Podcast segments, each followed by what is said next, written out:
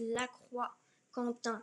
Égalité et discrimination. La discrimination, c'est le fait de distinguer, de traiter différemment des personnes en les rejetant, en les privant de l'accès à quelque chose, logement ou emploi, sur la base d'une différence, comme l'âge, la couleur de peau ou le genre.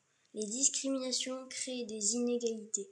À l'origine, il y a des préjugés ou des stéréotypes. Pour agir pour l'égalité, le gouvernement a créé des lois.